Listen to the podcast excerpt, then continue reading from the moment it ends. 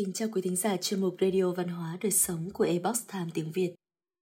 Hôm nay, chúng tôi hân hạnh gửi đến quý thính giả bài viết của tiến sĩ Peter Wise có tên Sự thật về khẩu trang do Thu Ngân biên dịch theo bản gốc từ dưới Ebox Time. Bài kiểm tra khẩu trang N95 trước khi vào phòng mổ. Vào tháng 8 năm 2020, giai đoạn tiền vaccine và mọi người đang hoảng loạn. Tôi có một bệnh nhân mắc COVID-19 và cần phẫu thuật khẩn cấp. Tôi có 30 phút chuẩn bị trước khi vào phòng phẫu thuật. Khi bước vào, y tá đã sẵn sàng cho tôi thực hiện bài kiểm tra về độ khít của mặt nạ N95. Việc kiểm tra độ khít rất quan trọng nhằm ngăn chặn các hạt virus xâm nhập nếu khẩu trang bị hở. Tôi đeo cái đầu tiên vào và đội một túi nhựa trùm lên phần đầu và phía trên cơ thể. Y tá gắn một cái ống vào đó và yêu cầu tôi cho cô ấy biết khi tôi cảm thấy vị chua hay có mùi lạ. Trong 5 giây đầu tiên, tôi cảm nhận đầy vị chua. Cô ấy nhanh chóng dừng lại và chúng tôi lặp lại bài kiểm tra tương tự với một chiếc N95 khác. Lần này mất 30 giây.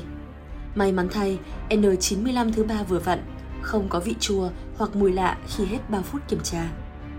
Tôi đeo khẩu trang N95 đã kiểm tra với bộ quần áo bảo hộ, hai đôi găng tay và kính bảo hộ. Tôi cảm thấy thật kinh khủng. Đã một năm trôi qua từ khi đó và chúng ta có thêm kinh nghiệm gì về khẩu trang hay không? Có tất cả mọi thứ, nhưng dường như chưa có gì. Anh trai, cháu gái và tôi là đồng tác giả của bài báo viết về khẩu trang N95 được xuất bản vào năm 2007 trên tạp chí Y tế Công cộng Hoa Kỳ. Tất cả chúng tôi đều là bác sĩ. Tiến sĩ Martin Weiss là tác giả chính. Bài báo đó có tiêu đề là ngăn chặn sự lây nhiễm của cúm A bằng khẩu trang và tia cực tím. Khi nỗi sợ H1N1 lên đến đỉnh điểm, kết luận từ bài báo này là khẩu trang N95 có thể chặn đến 95% giọt dịch siêu nhỏ bắn đến khẩu trang. Và chúng ta cần sản xuất khẩu trang loại này ngay. Chúng có thể chặn các hạt có kích thước nhỏ tới 300 nanomet hay virus COVID-19. Khẩu trang N95 có các sợi nano dài đặc chặn các giọt bắn. Đây là thứ tốt nhất mà chúng tôi có trong phòng phẫu thuật, không kể mặt nạ phòng độc N100. Tuy nhiên, theo một bài báo đăng trên tạp chí Y học tự nhiên vào tháng 4 năm 2020, khẩu trang N95 vẫn có thể dính virus từ người bệnh. Điều đáng buồn là họ đã không đáp ứng lời kêu gọi sản xuất hàng loạt khẩu trang này của chúng tôi vào năm 2007. Chúng tôi cũng khẳng định mấu chốt vẫn là vaccine và liệu trình điều trị. Khi chúng ta đã có vaccine, liệu trình điều trị vẫn chưa hoàn thiện và chúng cũng còn nhiều tranh cãi cho đến bây giờ. Ngày nay, các khuyến cáo và lệnh bắt buộc đeo khẩu trang khi ra ngoài được ban bố ở khắp mọi nơi. Quận Los Angeles, New York và San Luis lại thực hiện lệnh đeo khẩu trang trong nhà một lần nữa. Chúng ta phải đeo khẩu trang khi ra ngoài, ngay cả khi một mình. Tôi đã thấy tài xế một mình trong ô tô vẫn đeo khẩu trang. Hiệu quả của khẩu trang N95 Việc này có thể dẫn đến những phán đoán sai lầm. Giá trị của chiếc khẩu trang trong việc hạn chế COVID-19 là gì? Tôi sẽ phân tích dưới đây. Khẩu trang N95 chỉ có hiệu quả khi nó vừa khít như phần trên tôi đã mô tả. Không phải tất cả N95 đều đạt chuẩn và một số có thể có khe hở. Tên gọi đúng của chúng là mặt nạ phòng độc, không phải khẩu trang. Khẩu trang có mục đích chính là chặn giọt bắn từ người đeo đến người khác. Mặt nạ phòng độc thì có khả năng bảo vệ hai chiều và giúp người đeo tránh giọt dịch siêu nhỏ từ đối phương. Thậm chí, N100 như tiền gọi của nó có thể chặn Covid, nhưng chúng ta không thể đeo nó toàn thời gian. Mặt nạ phòng độc N95 không thoải mái và bất tiện khi đeo trong thời gian lâu. Tôi và một số đồng nghiệp đã phải tạm dừng phẫu thuật để lau mặt và điều chỉnh lại khẩu trang của mình. Khẩu trang y tế có ngăn chặn được virus không? Khẩu trang y tế có 3 lớp sợi tổng hợp và sợi siêu mịn. Có tác dụng ngăn chặn các hạt lớn nhưng lại kém hiệu quả trong việc ngăn chặn các hạt nhỏ trong lây nhiễm virus COVID-19. Virus COVID-19 cực kỳ nhỏ, 60 cho đến 140 nanomet, bằng 1 phần 1000 micromet. Bài báo xuất bản trên tạp chí Hiệp hội Bảo vệ đường hô hấp quốc tế vào năm 2009 với tiêu đề Hiệu suất lọc của khẩu trang y tế đã được FDA chứng nhận, nói rằng Không phải tất cả khẩu trang y tế được FDA thông qua đều bảo vệ người đeo chống lại sự lây nhiễm của virus. Đeo khẩu trang y tế để làm gì? Các bác sĩ phẫu thuật đeo khẩu trang y tế vì hai lý do. Thứ nhất, chúng tôi tránh máu hoặc dịch từ cơ thể bệnh nhân bắn vào miệng. Thứ hai, chúng tôi tránh nước bọt của mình tiếp xúc với vết thương.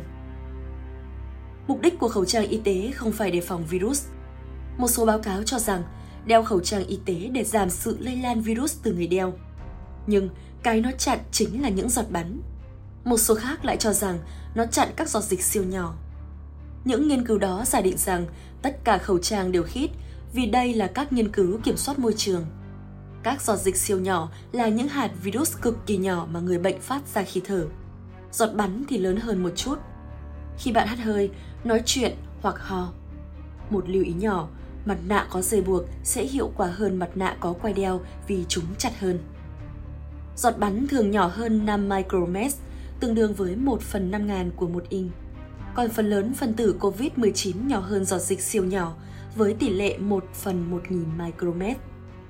Vào năm 2020, một báo cáo của tiến sĩ Kevin Friendly trên tạp chí Giao phẫu thuật nói rằng hầu hết các mầm bệnh virus đều ở dạng hạt nhỏ.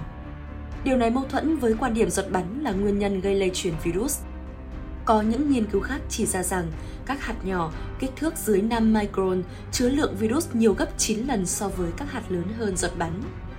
Những hạt nhỏ này nguy hiểm hơn vì chúng có thể xâm nhập sâu vào phổi. Khi giọt bắn rơi xuống đất, nó sẽ chuyển sang dạng giọt dịch siêu nhỏ và đó lại là vấn đề. Lý thuyết giãn cách 6 feet những người tin thuyết giọt bắn là nguồn chính lây nhiễm COVID-19 sẽ ủng hộ giãn cách xã hội, nhưng không chỉ là 6 feet, chính xác hơn là từ 18 đến 27 feet. Không ai biết quy tắc giãn cách 6 feet này đến từ đâu. Nó có thể dựa theo đợt bùng phát dịch cúm Tây Ban Nha vào năm 1918. Tổ chức Y tế Thế giới WHO khuyến nghị giãn cách xã hội là 1 mét, tương đương với 39 inch. Điều này dựa trên công trình của một nhà nghiên cứu năm 1930 về sự lây lan của bệnh lao. Trung tâm Kiểm soát và Phòng ngừa Dịch bệnh gần đây đã thay đổi các yêu cầu về giãn cách trong trường học từ 6 feet xuống 3 feet, tương đương dưới 1 mét một chút. Vì vậy, hiện nay chúng ta đã thúc đẩy toàn thế giới ban hành các chính sách có hiệu quả hạn chế hay tiêu tốn rất nhiều tiền để thực hiện các chính sách không mang lại kết quả tương xứng.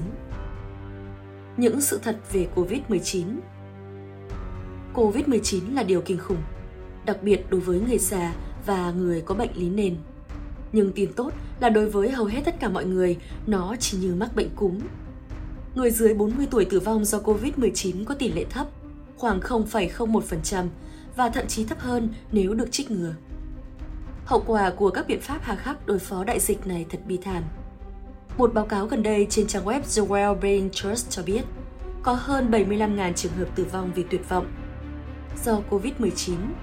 75.000 người, đó là những người trẻ tuổi hay những người không có nguy cơ mắc COVID-19. Hiện nay, xã hội đầy rẫy những thông tin sai lệch và các khuyến cáo khó hiểu từ chính phủ.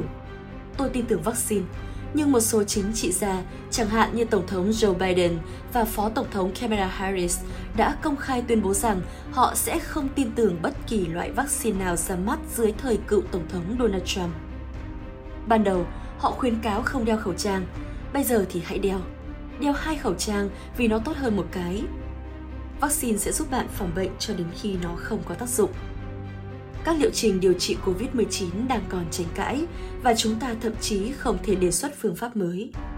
Xã hội hiện nay không phải là một môi trường thông tin đáng tin cậy.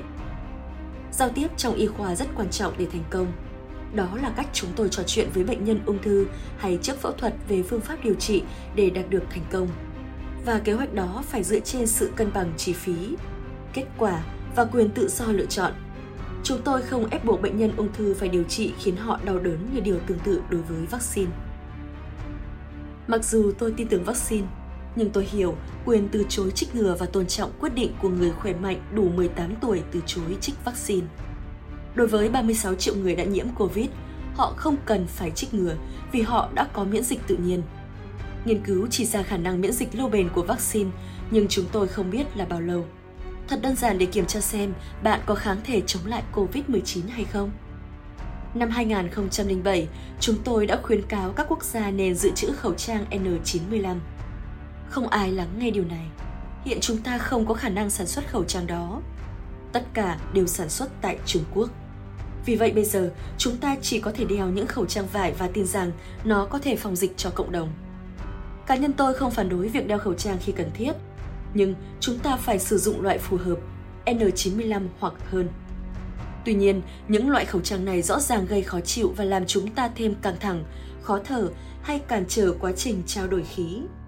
Tôi thường phải dừng phẫu thuật để điều chỉnh khẩu trang và lấy lại hơi thở của mình. Tôi đã đeo khẩu trang suốt cuộc đời làm việc, vì vậy điều đó dễ dàng hơn đối với tôi, nhưng không phải mọi người đều như vậy. Vấn đề là khi nào cần thiết đeo khẩu trang. Việc bắt buộc những người đã trích ngừa hoặc đã khỏi COVID-19 phải đeo khẩu trang chẳng có ý nghĩa gì, ngoài việc khiến họ cảm thấy an tâm hơn. Ít nhất, bắt buộc một đứa trẻ 2 tuổi phải đeo khẩu trang là việc làm ngu xuẩn. Lệnh đó không đem lại hiệu quả.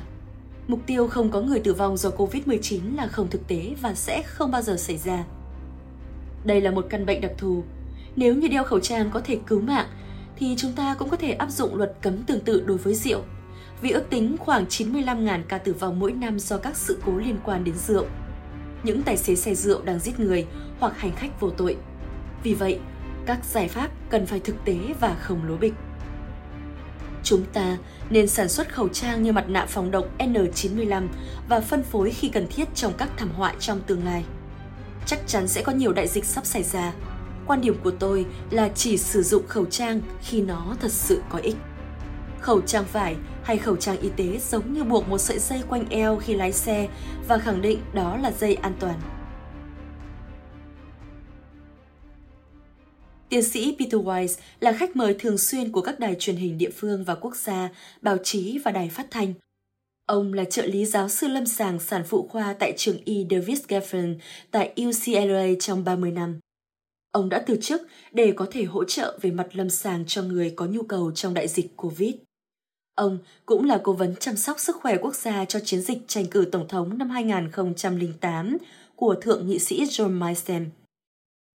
Quý thính giả thân mến, chuyên mục Radio Văn hóa Đời Sống của Ebox Time tiếng Việt đến đây là hết. Để đọc các bài viết khác của chúng tôi, quý vị có thể truy cập vào trang web itviet.com. Cảm ơn quý vị đã lắng nghe, quan tâm và đăng ký kênh. Chào tạm biệt và hẹn gặp lại quý vị trong các chương trình lần sau. Kính chúc mọi điều bình an và tốt lành đến với quý vị cùng người thân.